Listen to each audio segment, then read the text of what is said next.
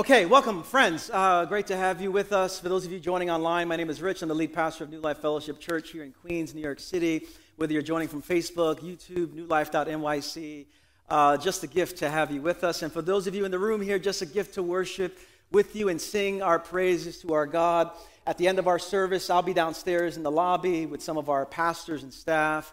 And uh, I'd love to meet you before you head out. So please introduce yourself especially if we've never met before. We are in the season of Lent, and we are focusing on the book of Jonah. We have been focusing for the last four weeks on Jonah, and we are in week number five. Uh, this week, week number five, and we get to one of the most interesting chapters in all of the Bible. Uh, because of the ways that it seems to turn at this point of the story. And so, Jonah chapter 4, you can follow along with me on the screen. You can follow along with me in your Bible. Uh, verse 1 through verse 4, hear the word of the Lord. But to Jonah, this seemed very wrong, and he became angry. He prayed to the Lord Isn't this what I said, Lord, when I was still at home? This is what I tried to forestall by fleeing to Tarshish.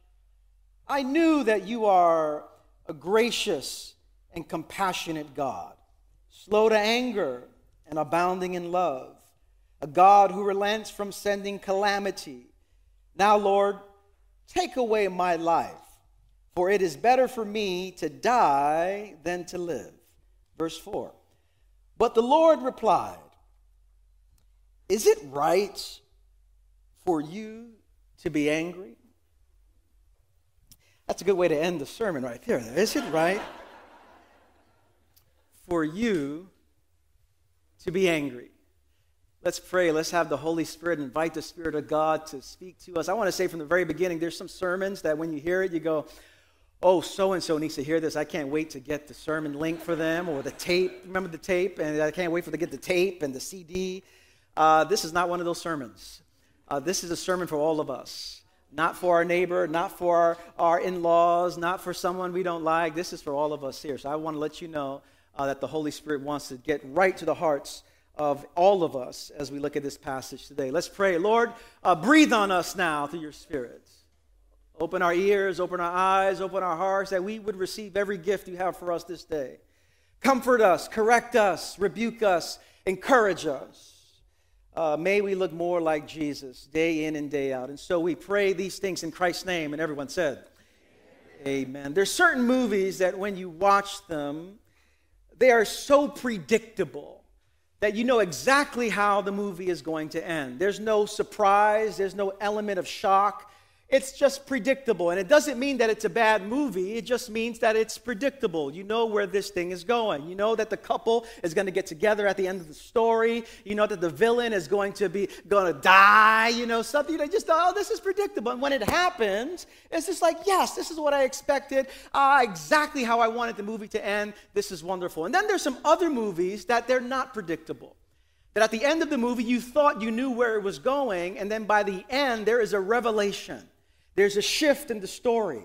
There's something that you were not expecting, something that upsets your equilibrium, disorients you. And in light of this new revelation at the end of the movie, you now have to look at the beginning of the movie and everything else, and it helps you rethink and reframe the movie in light of the revelation. The Sixth Sense is a movie like that. If you've ever watched The Sixth Sense, it came out many years ago. No spoilers here, even though I got one week before I, before I spoiled this thing. It came out in the 90s, I believe. And so uh, it's, a, it's a revelation at the end of the movie that makes you rethink and has you re-see everything in a new way because of the revelation at the end. The book of Jonah is much like that.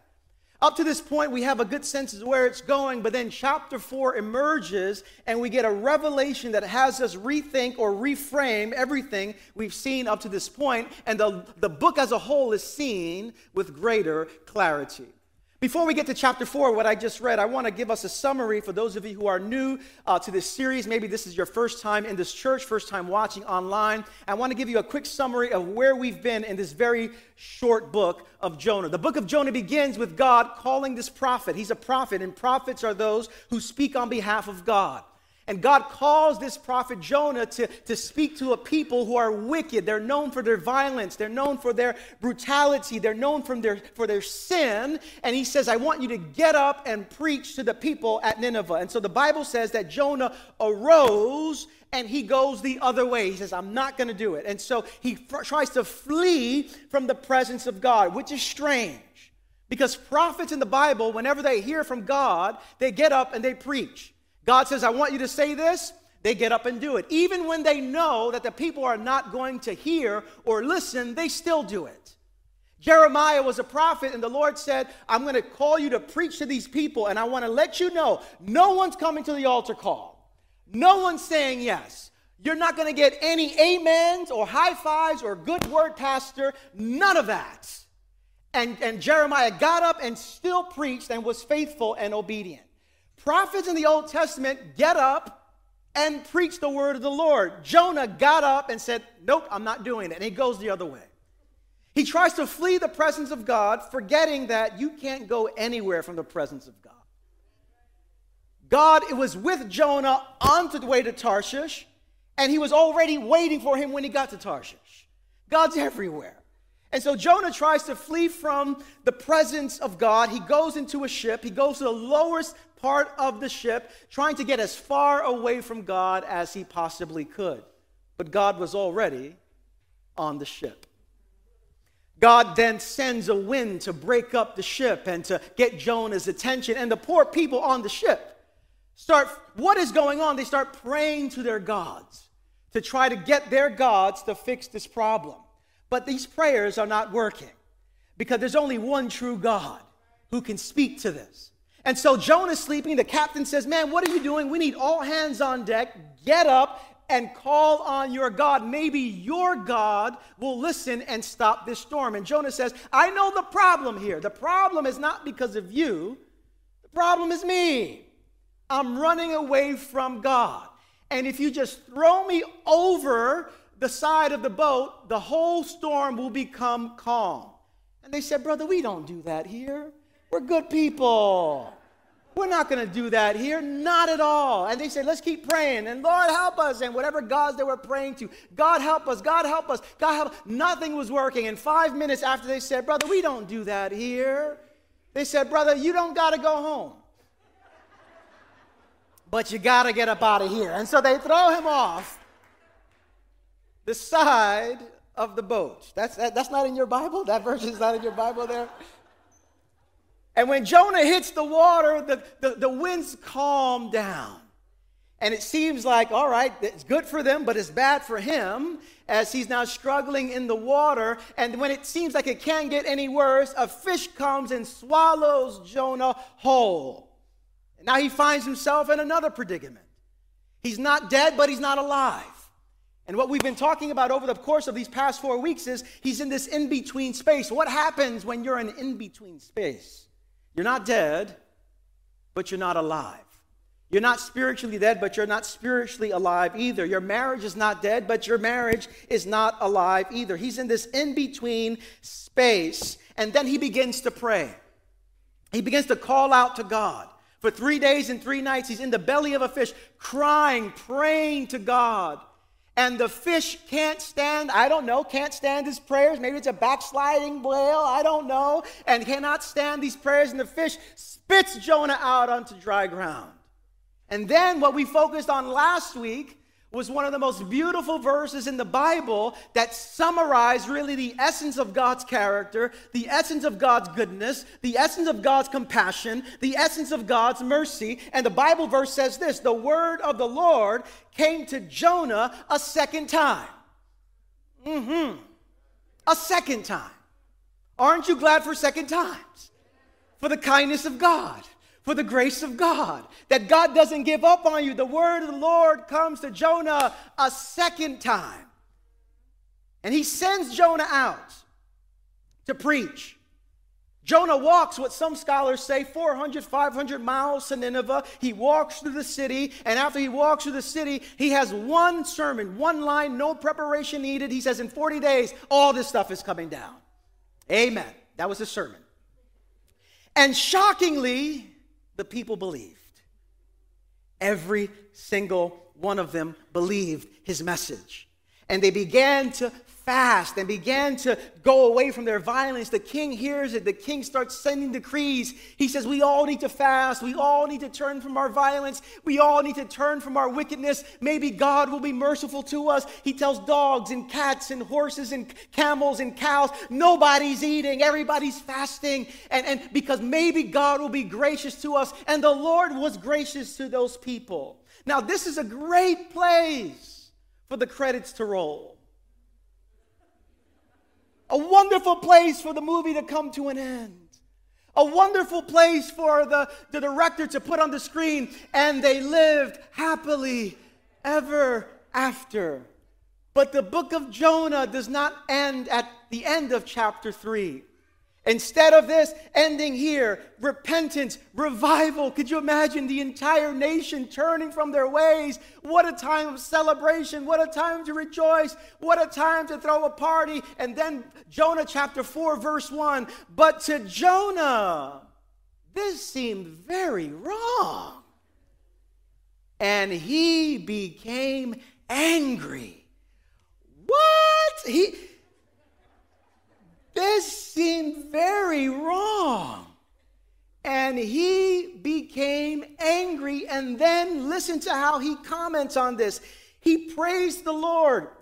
Isn't this what I said, Lord, when I was still at home? This is what I tried to forestall by fleeing to Tarshish. And so we see Jonah didn't want to go because he was afraid. Jonah didn't want to go because he thought God was too good. I knew that you are a gracious and compassionate God, slow to anger and abounding in love, a God who relents from sending calamity. Now, Lord, take away my life, for it is better for me to die than to live. This is not how I expected the movie to end. And that here we are. And look how surprising it is. You know, do, do artists get angry when the museum says, We want to feature your artwork? No. Do musicians get angry if, that, if they're at Lincoln Center or Carnegie Hall and at the end of their uh, performance they get a standing ovation? No. Do baseball players get angry when they hit a home run and the crowd is boo- uh, cheering? No. They love it all. And yet here Jonah is preaching the most important sermon of his life, getting the most success out of a sermon that he's ever given in his life, and now he is upset in a furious rage. He's throwing a temper tantrum. Now, if you're going to complain about God, there are plenty of areas to complain about God. When God is silent, that's a good opportunity to complain about God. When, when bad things happen to people that we love, that's a good opportunity to complain to God. But look at Jonah. He's not complaining that God is being bad. His complaint is about God's goodness. God is good to people Jonah doesn't like. Help us, Lord. We love in church circles to talk about God's goodness. It's, it's a very Christian thing to do in church. Uh, we, we, we have phrases and slogans for it. When, we, when I say God is good, you, you know what to say God is good. Oh, yes, and all the time. Oh, look at these church people here. I just. We know what to say. We know what to do. We believe God is good all the time, and all the time, God is good. We love to say God is good to us. But what happens when God is good to your enemy? What happens and what happens inside of you when God is good to people you don't like. You see, Jonah's story is a cautionary tale for all of us, demonstrating that one can receive abundant grace and still carry abundant anger when God is good to people we don't like. I knew you were gracious. I knew you were compassionate. I knew you were slow to anger and abounding in love. Jonah refuses to show kindness because they're a hated people. And what Jonah is trying to do is relegate the grace of God for his own people. And what Jonah does here is he misses the assignment. Jonah's story really is a story about the calling and the mission for the people of God in Israel. When God called Abraham in Genesis 12, he said, I'm calling you, you're going to be blessed, but your blessing is for a particular purpose. Through you, all nations of the earth will be blessed. Abraham, you have an assignment. Your assignment is to tell people about who I am. Your assignment is to tell people about what it means to love. Your assignment is to tell people about my covenant with them. Through you, all nations of the world will be blessed. Israel over and over missed the assignment. Jonah missed the assignment. The church often misses the assignment. That we're not just here to get religious goodies.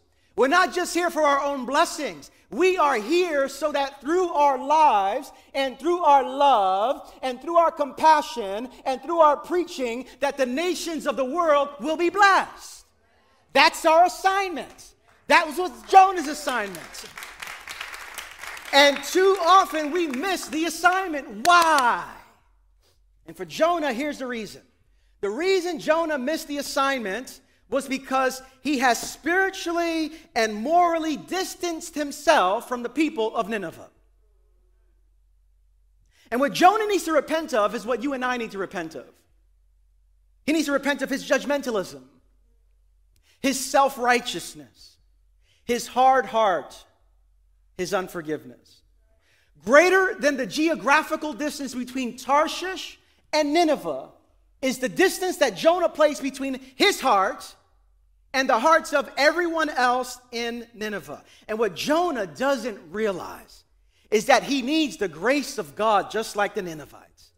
He needs to realize that he has not done the will of God just like the Ninevites. He has to realize that he's been just as rebel- rebellious as the Ninevites, that he has preferred his own way just like the Ninevites. And what we see throughout Jonah is that God is trying to show his kindness to these people, but beyond God trying to show his kindness to his people, he's trying to save his own prophets. Save him from his judgmentalism. Save him from his self righteousness. Save him from his hard heart. Save him from his unforgiveness. And what we find in this story is that this has manifested in countless ways in our society and in our own hearts. This measuring of ourselves against others. We often have a need to see ourselves in a particular light, which helps us to see where everybody else is. And what we often live by, we often compare our lives, but beyond just comparison, what we like to do with our own hearts is, is to categorize. We have a neat way of categorizing ourselves and other people good, bad, godly, ungodly, moral, immoral, righteous, unrighteous. And we put people into very neat categories.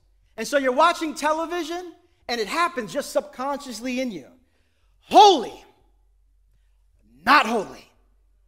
A commercial comes on, righteous, not righteous. And our lives are lived categorizing people over and over and over again. And we assume that God always agrees with our categories. And that God sees the categories the way we see it. Not recognizing that we are all full of mixture. Every single one of us. Light and darkness.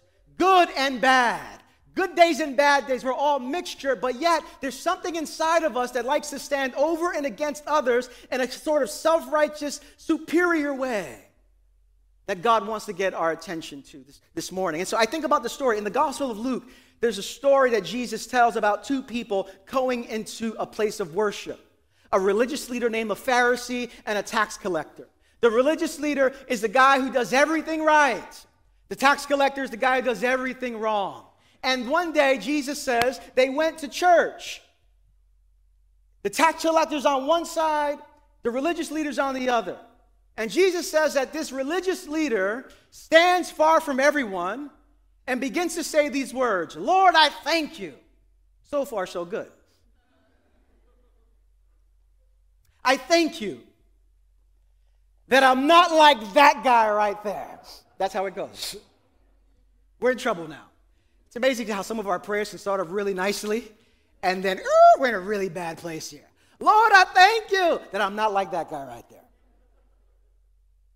He says, I fast, I do all the religious stuff. I put my, my I, every, every time I go grocery shopping, I put the cart back where it belongs. I'm a good guy. And the tax collector has one prayer Lord, have mercy on me. Lord, have mercy on me. And Jesus asked the question Who went home in right relationship with God? The guy who did everything right and said, Thank God I'm not like this guy, or the guy who did everything wrong and said, Lord, have mercy on me. And the answer is evident for the people of Jesus' day. The guy who did everything wrong, but prayed for the mercy of God. We have a way of distancing ourselves, categorizing ourselves to other people. And the question in that story is who are we in that story and who have we categorized? Lord, I thank you that I'm not like those Democrats.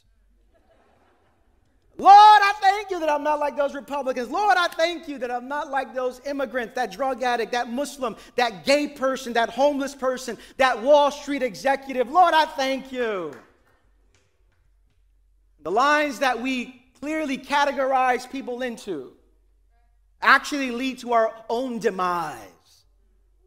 And it comes out in some very small ways, subconscious ways. This smug superiority that we carry.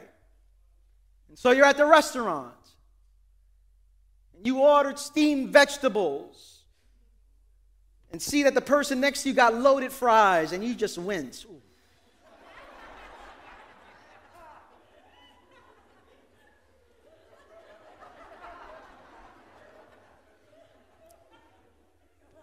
Get a hybrid car, you're feeling great about yourself, saving the environment. And then every other person, you see a little smoke come out of their car. Just,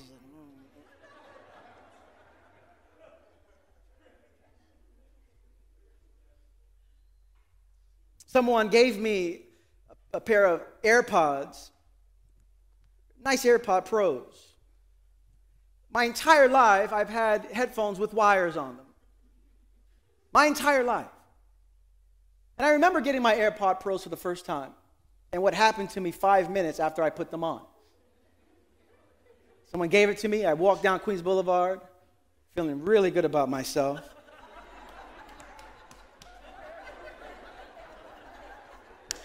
I put them on. I started walking down the street and saw someone with the wires there. I just said, mm, mm, mm.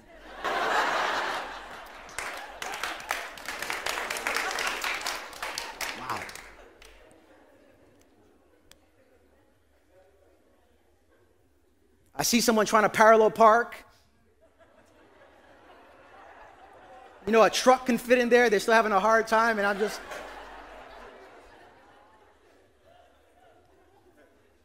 I pride myself as a New Yorker, parallel parking. I, I got great skills, but I struggle from time to time.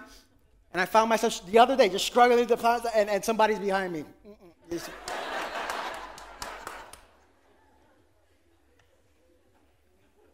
This self righteousness, this sense of superiority flows through all of us.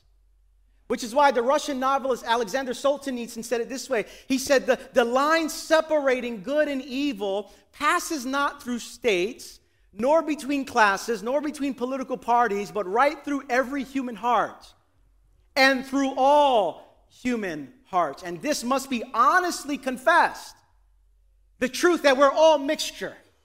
Every single one of us. Every place we belong, there is mixture, and this must be confessed. You know, nationally, this must be confessed. One of the dangers of war and atrocity that we're seeing in places like Ukraine is the moral distance that we can create in this country. And not just moral distance, to live in the United States often means that we live according to mythology. And one of the great myths of being in the United States of America is that this country is a city shining on a hill. that this country is the salt of the earth. And I just want to say something about this here because when Jesus said that, the, that, that about a city on a hill and the salt of the earth, he was not talking about the United States of America. He was talking about followers of Jesus who will follow him in the way of the kingdom of God.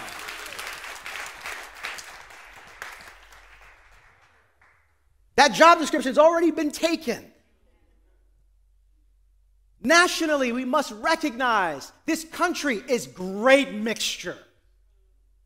Racially and ethnically, we must recognize whenever ethnocentrism comes inside of us and we find ourselves better than other people, we don't do it that way. And this smug superiority, religiously, when Christians look at other religions in a smug, superior way, we are now living against the way of Jesus. When this happens in churches, and I just want to say, as the pastor of New Life Fellowship Church, may we never critique other churches. May, may we never categorize and compare ourselves to other churches. May we never say, well, that church over there and, and that preacher over there and that thing over there. There's plenty of fault to go around, but we as a church are not looking at other churches with a sense of smug superiority. We all have mixture, we all have limits. We all have light and darkness, righteousness and unrighteousness. But the problem is not out there, the problem is everywhere. It reminds me, G.K. Chesterton, one of the people who was known for leading C.S. Lewis uh, to faith, uh, one day in his newspaper, century ago, uh, they put out a question that said, What's wrong with the world today? And Chesterton, this British journalist, wrote back to the, the editor and said, Dear sirs, I am. What's wrong with the world today? I am. Sincerely yours, G.K. Chesterton. If we were writing a letter to the editor, it'd be very simple. This is what we would say. We would say, To whom it may concern, they are. Sincerely yours, everybody. Who's they? They. They, they, they, they, they, they're. What's wrong with the world? Jonah thinks he's better. He's superior. And we are all in the same boat with him. The Croatian theologian Miroslav Volf said, Forgiveness flounders because I exclude the enemy from the community of humans, and I exclude myself from the community of sinners. Jonah's biggest sin was not the long distance he ran from Nineveh, but the distance he placed in his heart between him and the Ninevites. And we must recognize our own brokenness as we live in this world, the ways we miss the mark. You know, one of the things that annoys me is like when I send an email and then someone doesn't respond to my email, it takes a long time for them to respond to my email. I hear that snap. and then I recognize all the times that someone has sent me an email and I haven't responded to it. Oh, Lord, have mercy on me, a sinner. The black mystic Howard Thurman once said, The thing which seems to me objectionable in others is something of which I myself am guilty. In one of his chapters of a book called Meditations of the Heart, he wrote a great chapter on how we justify ourselves and, and self righteousness. And he said one day he was at a retreat and a guy knocked on his door and said, Dr. Thurman, can I room with you tonight because my roommate at this retreat is a friend of mine, and I just know that he snores really badly. And I'm not going to get any sleep whatsoever with him. Can I room in with you for the night? And Dr. Thurman says, Sure, no problem. You can room in with me. Uh, not a problem. And Dr. Thurman was typing and working, and the guy got to bed before Dr. Thurman did. And what did he begin to do? Start snoring loudly. And Dr. Thurman could not sleep in the same room as that guy, and so he went out to the living room, hoping that he would get up in the morning before the guy did, so the guy wouldn't see him sleeping outside of the room. But the guy woke up before Dr. Thurman did and said, Was I snoring? And he said, Oh, yeah, you were snoring. You were snoring all right. And he said, This was the last time I complained about anyone else snoring. I, I recognize this in myself. There have been times where I watch television and I see something, someone snoring, and he'll, help you for your problem. I go, wow, uh, I'm so glad I don't snore. I remember Rosie going, excuse me? Like, Yeah, I don't snore. And I was just self right. I do not snore. I don't, I, I've never heard myself snore. I don't snore. And Rosie, for, I, I think I got this revelation last year. So we've been married over 16 years. Her kindness, her kindness has, she has kept this from me. And, and so I discovered last year because I started getting self righteous with it. Like, I don't snore. I said, No, you snore. I don't snore. You snore. And, and so I found that I snore because she recorded me snoring.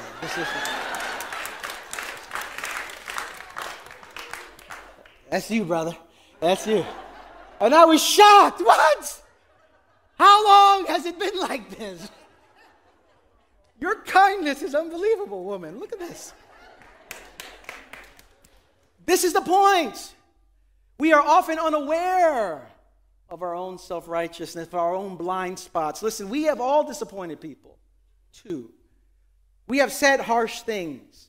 We have not followed through on a promise. We've gossiped, we've lied, we've been insensitive, we've been moody and grouchy. We've, we've been stingy. This doesn't mean that we are to do away with speaking truth. This doesn't mean that we are not to be champions of justice. This doesn't mean that we can't call out wrong. What this does mean, however, is that we are aware of our own inconsistencies of our own ups and downs, of our own mixture as we are doing it. And so we do it with compassion. We do it with angst, knowing the darkness of my own heart. And we do so recognizing the mixture that's within me. What happened here with Jonah? In short, Jonah had a bad case of grace amnesia. He forgot how good God has been to him which is a theme in the Bible that comes up over and over again. Remember, remember, remember. Remember that you were once slaves. Remember that you were liberated. Remember that God saved you. Remember that God forgave you. Remember that God has been compassionate to you. Over and over again, we find God saying, Remember, remember, remember where you've come from. Just a couple of minutes ago, Jonah was in the belly of a fish and God rescued him. And yet Jonah is angry. If I was God, having just delivered Jonah, seeing the con- conviction and repentance, and then hear Jonah say, I'm angry. I would say, let's get another fish out here. Let's just, let's, just, let's get a lion this time around. But instead, God doesn't send another fish. God asks a question. And the question is very simply Have you any right to be angry? When God asks a question in the Bible, it's not because God doesn't know the information. It's not because God is going, What's going on here? No, God knows everything. When God asks a question, He's trying to get the person He's asking the question to to think about their ways. Have you any right to be angry? And here's what Jonah what God is getting at here. The question is not whether we should be angry or not. There's plenty of things to be angry about. Legitimate things to be angry about. The question is not whether we are to be angry or not. Here's the question. The question is is our self-righteousness producing the anger that we feel? That's what's happening here is the self righteousness that we have in us producing the anger we feel. And when I hear God ask this question, I also hear God saying, Jonah, don't you know what this anger is doing to you? It's killing you. Don't you know that this resentment and deep seated anger that's living inside of you, it's destroying your life? Which is why another translation says, Do you do well to be angry? No, we don't do well, especially when it's based out of self righteous anger. Jonah, look at your life. Look at the history of your people.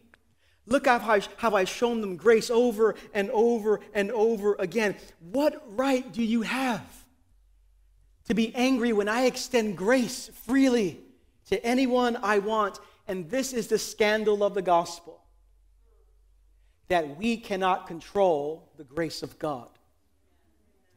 God will be gracious to whomever God will be gracious to. And it doesn't mean that we can't be angry. It doesn't mean that we can't question. It doesn't mean that we can't wrestle with this. But what it does mean is that the Holy Spirit wants to get us to recognize when our anger flows out of a self righteous place. The scandal of the gospel. Jonah preaches to his enemies and is angry when they repent. Jesus dies for his enemies and rejoices when they turn to him.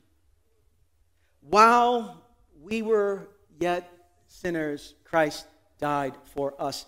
Look at the verse. Look what it doesn't say. When we got our act together, then God welcomed us. When we fixed up our dirty sins, then God received us. When we finally prayed and went to church enough, then God welcomed us. No, no, no. While we were yet sinners, Christ died for us, which is why one of the prayers that I need to pray on a regular basis, and I want to end with this, is a prayer that that tax collector prayed in that service. Lord Jesus Christ, Son of God, have mercy on me, a sinner. What if we prayed that every single day, multiple times a day? Could you imagine what the world would look like if we all prayed, Lord Jesus Christ, Son of God, have mercy on me, a sinner? Could you imagine what your marriage would look like if you both came into this thing and whenever there's mistakes happening, you go, Lord Jesus Christ, Son of God, have mercy on me, a sinner. When there's disagreements, Lord Jesus Christ, Son of God, have mercy on me, a sinner. The world will be transformed. Your soul will be transformed. And so, hear the invitation from God. The question is not whether we can be angry or not. The question is, is our anger flowing from a place of self righteousness? And God asks each and every one of us this very simple question Have you any right to be angry? Amen. Let's pray together.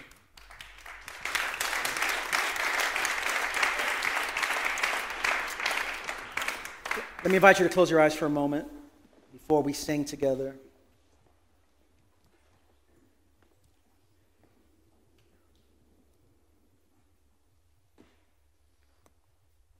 Human heart needs healing. Our relationships long for restoration. And it'll never come through self righteousness, it only comes through the righteousness of Jesus Christ. The only righteousness that we can stand on. Where's the Holy Spirit focusing in your life today? Where's the Holy Spirit saying, I want you to pay attention to this right here? And maybe your anger, for some of it is justified. And maybe, just maybe, some of our anger is coming not from a place of healthy anger, but something else. May we be a humble, repentant people, melting at the mercy of God, open to the ways that He wants to transform our hearts. Lord Jesus, have mercy on us, for we are sinners in need of your grace.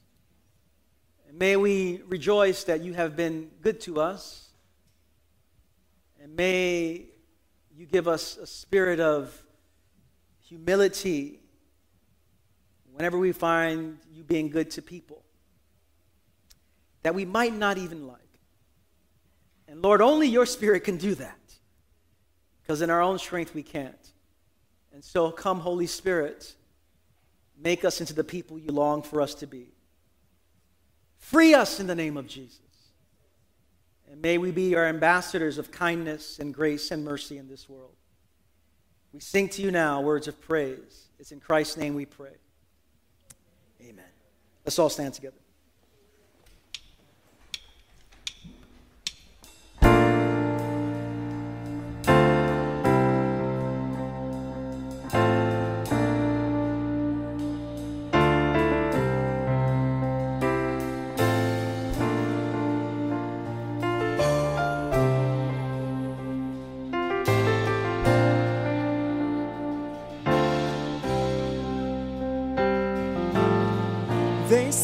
This mountain can't be moved.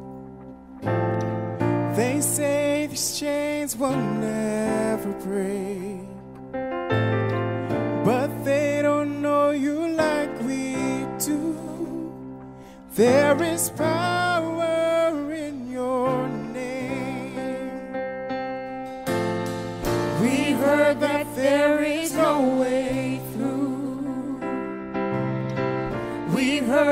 heard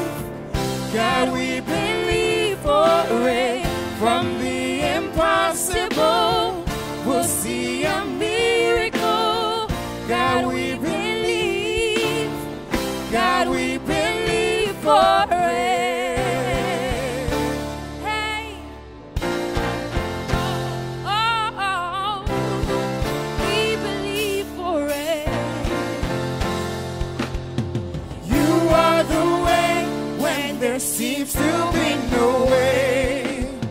We trust in you, God, you have the final say. You are the way when there seems to be no way. We trust in you, God, you have the final say. You are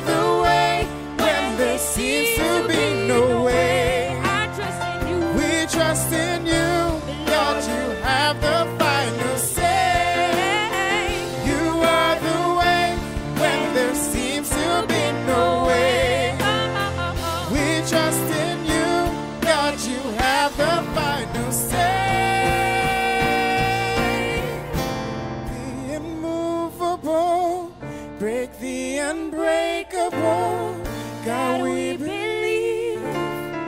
God, we believe for it. From the impossible, we'll see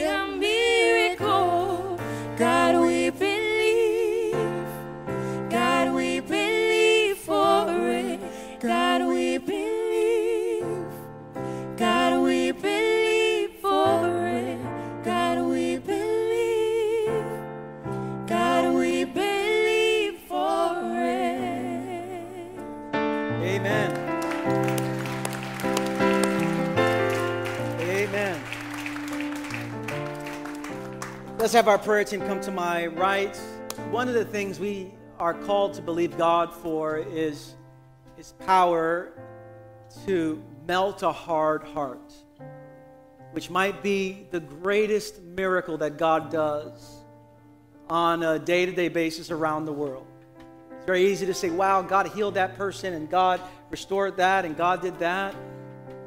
But there might be no greater miracle than God taking a hard heart and making it malleable, pliable, moldable, soft.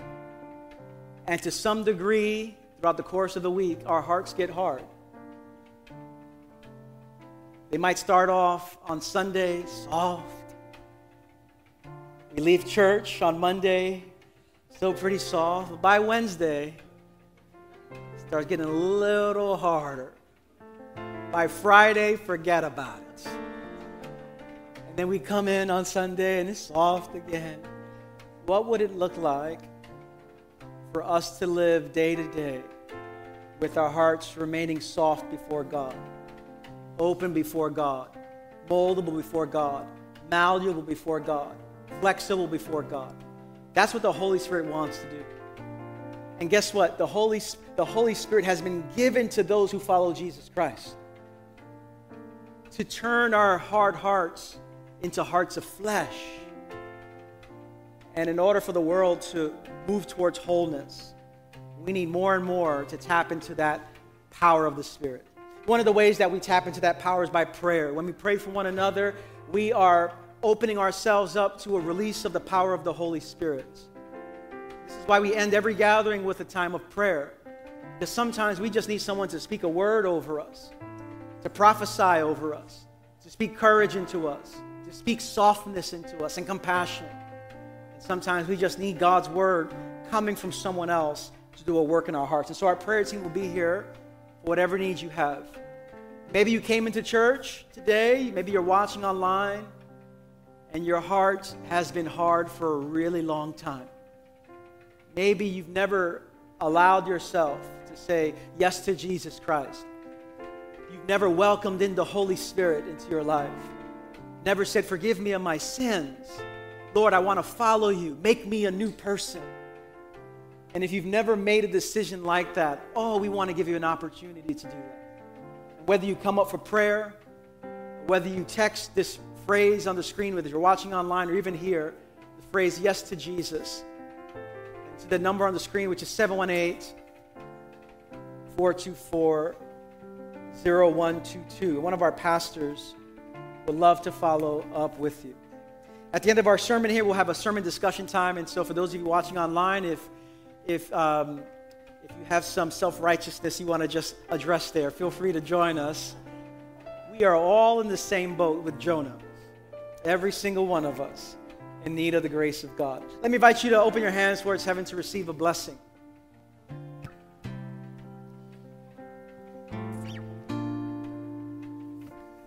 With your hands in your hearts in a posture of receiving, brothers and sisters, sons and daughters of the living God, the Lord bless you and keep you. Make his face to shine upon you and fill you with peace. May you walk out of this building and out of this online gathering in the power of the Holy Spirit. May God continue to melt your heart. May you be open before the Lord. May you be compassionate to yourself and compassionate towards others. And may others come to know of the saving love of Jesus Christ through you. I bless you all. The strong, the beautiful, the patient name of Jesus Christ. And everyone said, Amen. Grace and peace to you all.